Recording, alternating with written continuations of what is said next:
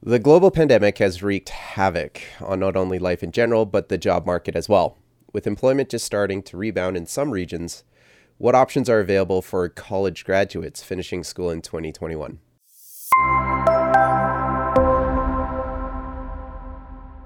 Hey everyone, welcome to the podcast on this professional life where we talk about all things related to building and growing your professional career in today's world. My name is Chris, and when I'm not working on this professional life, I'm busy managing business development and marketing initiatives at Dentons, a global law firm. And I'm Nina, and when I'm not working on this professional life, I'm busy managing clients at Edelman, a global public relations and marketing firm.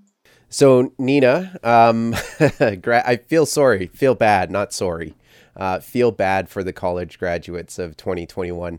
Although you could say the same for 2020 when it was almost a wash and I know a lot of governments and education programs just almost gave a bit of a waiver for students, understandably, right? You have a lot of stresses happening and schools closed down. But I think 2021, almost the I mean, we're going into the third wave now. So you can't even say it's the aftermath of COVID. So we're still having to deal with this. And I would say the employment numbers aren't looking good. And generally, pre COVID, employment numbers are usually not as good for the call it 16 to 21 year old crowd and that kind of falls into the graduates you know coming out of college or university. So i think it's going to be even more challenging for 2021 i don't know what are your thoughts? Yeah i agree. I think one thing is that we are you know we are kind of settling into it. I had you graduated in 2020 i feel for you because there was no knowing of when things were going to look up again. But also, I know quite a few people who had started their internships and either they were delayed or, you know, they just didn't happen at all. And I like internships are a great opportunity to kind of get your foot in the door and also get some real life experience. So even prior to the whole like graduating, I think the entire process kind of, you know, the students didn't luck out with what happened with COVID. Um, but one thing, one good thing that I will say is that just seeing what we've seen on Edelman's side is that clients are realizing that this is the reality. So they're starting to shift their mindset to look towards hiring. Um, and so I think even though it's not as optimistic as it has been in previous years, we're starting to start to see the other side of things. Yeah, and I think one thing that new grads should also think about, and I don't have the stats on this, but I can speak from anecdotal evidence that you know, just speaking with our talent department and even seeing on my team alone, uh, some of the call it more senior individuals in our group are retiring early. Um, a lot of them had planned to maybe work for another year or two before retiring. And I'm seeing a lot saying, you know what, I'm done. Like they just will take the early package and just call it a day, spend the next two years either hunkering down, doing less travel, but a lot of them are retiring early. And I know in the teaching profession that my wife's in, uh, there's a lot of teachers that technically would have had two or three more years left. They're, they're retiring after this year. So I think it may not be all that, you know, dire for graduates. I think what's happened is a lot of the older crowd are just going to retire early, which means there's a lot of positions opening. So to your point about Edelman looking to hire, yeah, they're going to have to fill some roles here. Yeah, and the good thing is not just at Edelman, but at other places as well. Junior staff is typically cheaper. Um, so while we are going through this and transition, companies do want to hire on those junior folks so that they're benefiting. Like they're not as expensive. The junior folks are grabbing new skills. So all in all, it is a positive. But I think one thing that you can do is understand that some of these things take time. So a lot of companies have been in um, certain times, like we've heard many times before. And they are not sure if they're going to hire now or in six months. But what you can start doing is having those conversations so that you've kind of already introduced yourself you have a you have visibility into when they will start to look to hire and that kind of just gives you a level up so there's actually uh, someone we just hired in our office now and she's been networking with our team for over two years once like basically after her first year she started networking and i think through that is how she kind of we picked her out while we were looking for a new hire. So things like that you can just start doing now and it will take time but know that that's totally normal. It's fine. It takes i also don't have the stats but it does take quite some time to get um, you know get a position Yeah, you know, you bring up a good point about networking. I know we're all stuck at home now with another round of restrictions with the third wave of COVID here, but it's so important to network and reach out to industry peers and other companies to get your name into the fold and not just wait for that company to have a job posting. I know early in my career, I used to volunteer a lot for the Chamber of Commerce's when I was trying to get into private industry. And what I found was a lot of those chambers, they were looking for volunteers because they have little funds to work with, right? They base on membership and donations. And so they're always looking for good help. And you don't need a lot of experience. As long as you're willing to work and you've got a couple of good ideas they're willing to bring you in. So i remember my first foray when i was in living in hong kong for a year. I volunteered for the chamber of commerce. And probably within two months i was able to meet three or four companies who all asked if i wanted to join their firm so i think it's important to keep you know the outreach and i think you can still do it virtually Mm-hmm. And I think to that point, sometimes we're so we have our blinders on and we're, you know, we have our heart set on one industry and one type of role, and we're just going towards that. But another thing you can do is, you know, attending events that are outside of your industry or your specialty to exactly to what you're saying, because you never know who you're going to meet and you never know what that relationship could turn into. Um, I've heard many stories where someone's met someone at a networking event and it just so happens that their spouse or their brother or their sister works in the industry that that individual is interested in and they're more than happy to make that warm introduction and from there they're able to you know start that process be open to knowing that you might not get exactly into that industry right away but there are ways uh, that you can find connections and i think what is it like six degrees or seven degrees of separation so if you play your cards right eventually you will land um, to whomever you're trying to get to. Yeah. And I would say, especially for those grads where finances is a priority, you know, you got student debt, you've got some debt you got to pay off, you're not living at home, and you don't have the luxury of, you know, living with your parents for free rent. Looking outside of your academic background uh, and finding opportunities in different industries industries that you wouldn't have thought about. I think that's ever more important as well. I know lately I've seen a lot because we're we're looking to hire at Dentons. Um, we have a lot of uh, I've noticed a lot of teaching opportunities online in China, for example, and it's all virtual. So they're looking for you know native English speakers to teach English to their students and education's a huge market in China. So if you're willing to look outside a little bit of your, you know, academic academic background and utilize some of the skills you already have, you know, there's some opportunities to look at as well. Um, so another sector that I would say is growing, I read an article was the healthcare sector, and you don't actually have to be a healthcare professional. And there's a lot of, especially with telehealth, a lot of tech companies, you know, they're looking for marketing people, they're looking for salespeople, they're looking for coordinators, they're looking for people just to get things done so they can get their app off the ground. Um, even the healthcare, like contact tracing space, right? At one point, they were hiring a lot of contact tracers. Uh, so I, yeah, so keep your to your point, you know, keep your mind open to things that are maybe not what you studied for, but as a way to check off the boxes for your experience another one that I've always pushed, and even pre-COVID, is actually learning a new skill. And I, I say this because I've it's benefited me a lot in my career. And so one of the new skills that I learned that was out of my realm was like how to program a website. And that has gone a long way for me because it's something unique I can bring to my role. So even if it's in business development, I can actually, you know, create landing pages to help whatever initiative I'm doing. And it really makes me stand out from the crowd. So I think now that we are all stuck at home and there are no shortage of, I would say, online courses for you to take, and some of them are super cheap, like Udemy yeah, courses for like 10, 15 bucks, and you can learn how to code a web page as an example. Um, I think new grads should take advantage of that, and they're not long. Some of them are at your own pace and you could get done within just over a weekend. So I think learning a new skill is important.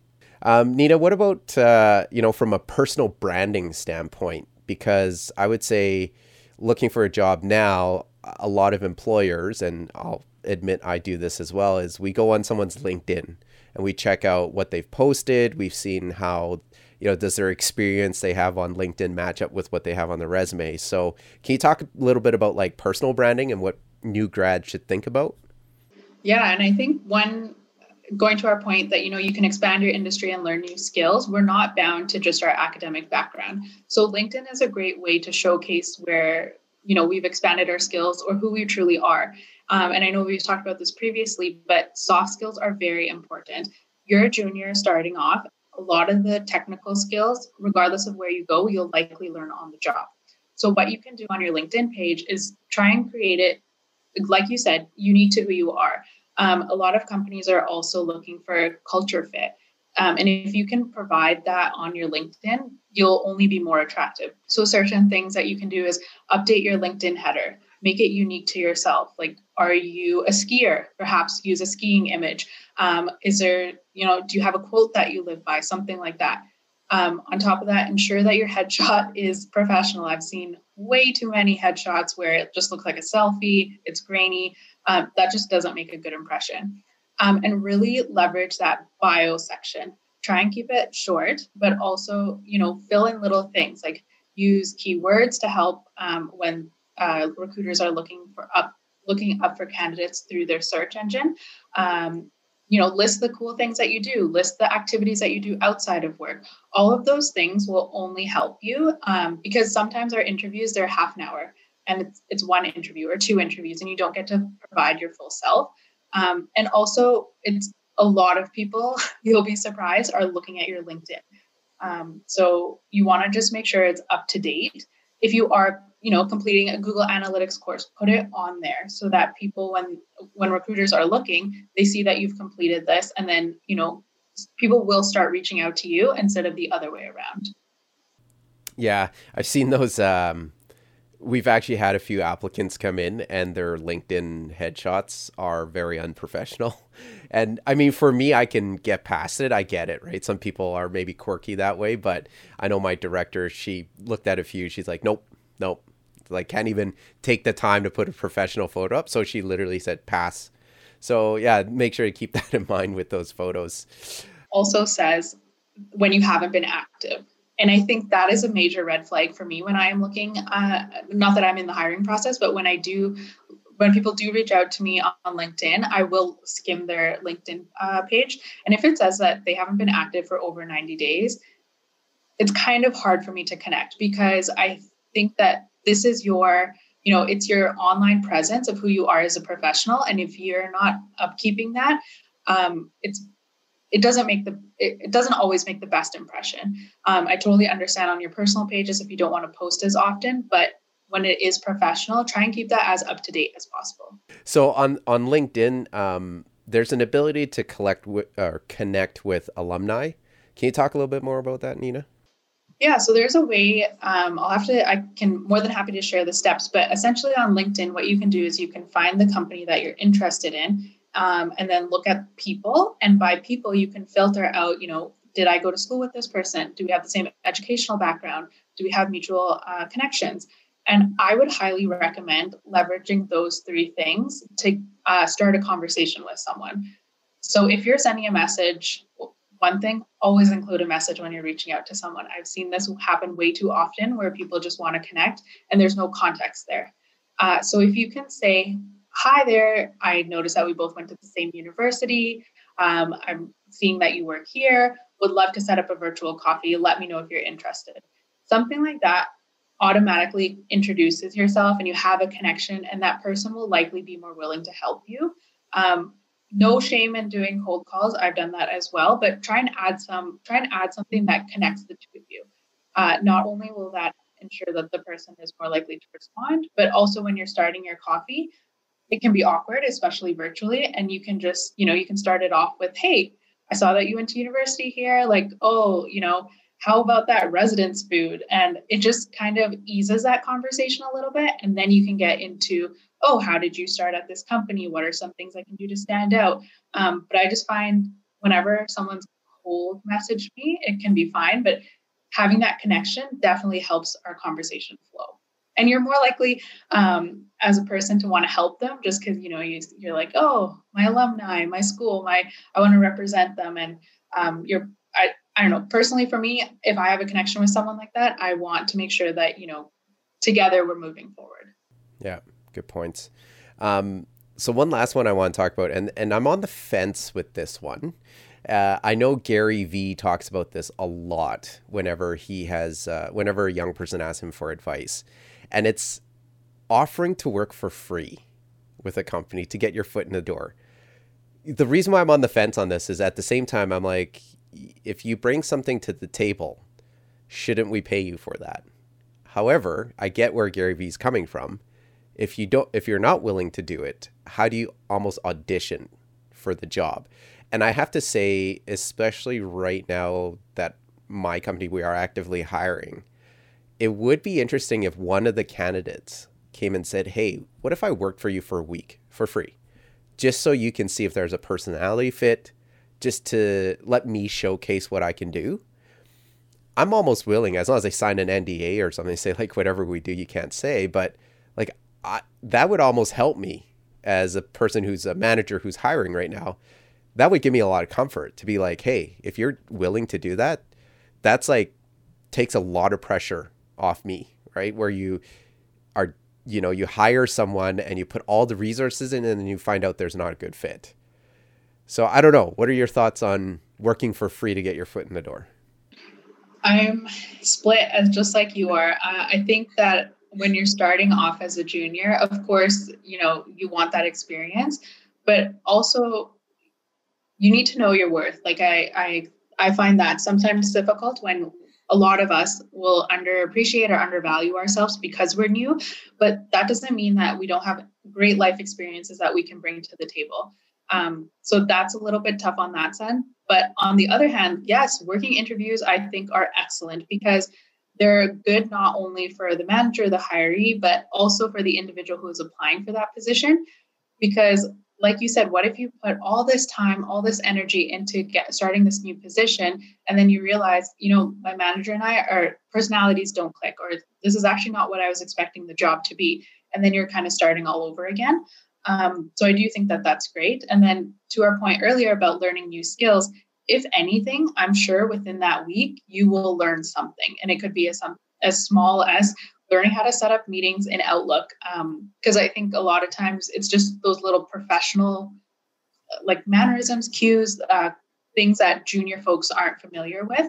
So yeah, I think in that sense, uh, a working a one week working in or volunteer, I guess, um, opportunity would be great. Yeah, you know where where I would do it is if I was if I had in mind a dream company or a dream job that I was looking for, right? So if I, you know, let's say you always wanted to work for Microsoft, I don't know, for some reason. Um, I'm sure they're a great company. But, you know, let's say that was your ultimate, you know, I went to school, computer science or whatever, sales, marketing, and it's like been your dream to work for Microsoft and you just can't get in. There's no postings, nothing. Um, that's where I would say, go for it, give it a try, because you never know. Um, I mean, a lot. Of, I'm I'm assuming a lot of people want to work for Gary Vee's media company, so he gets a lot of uh, volunteers now that he said that. But I don't know. I think if it's, uh, I I would maybe swing for the fences if it came to my dream job. Yeah, that's a tough one.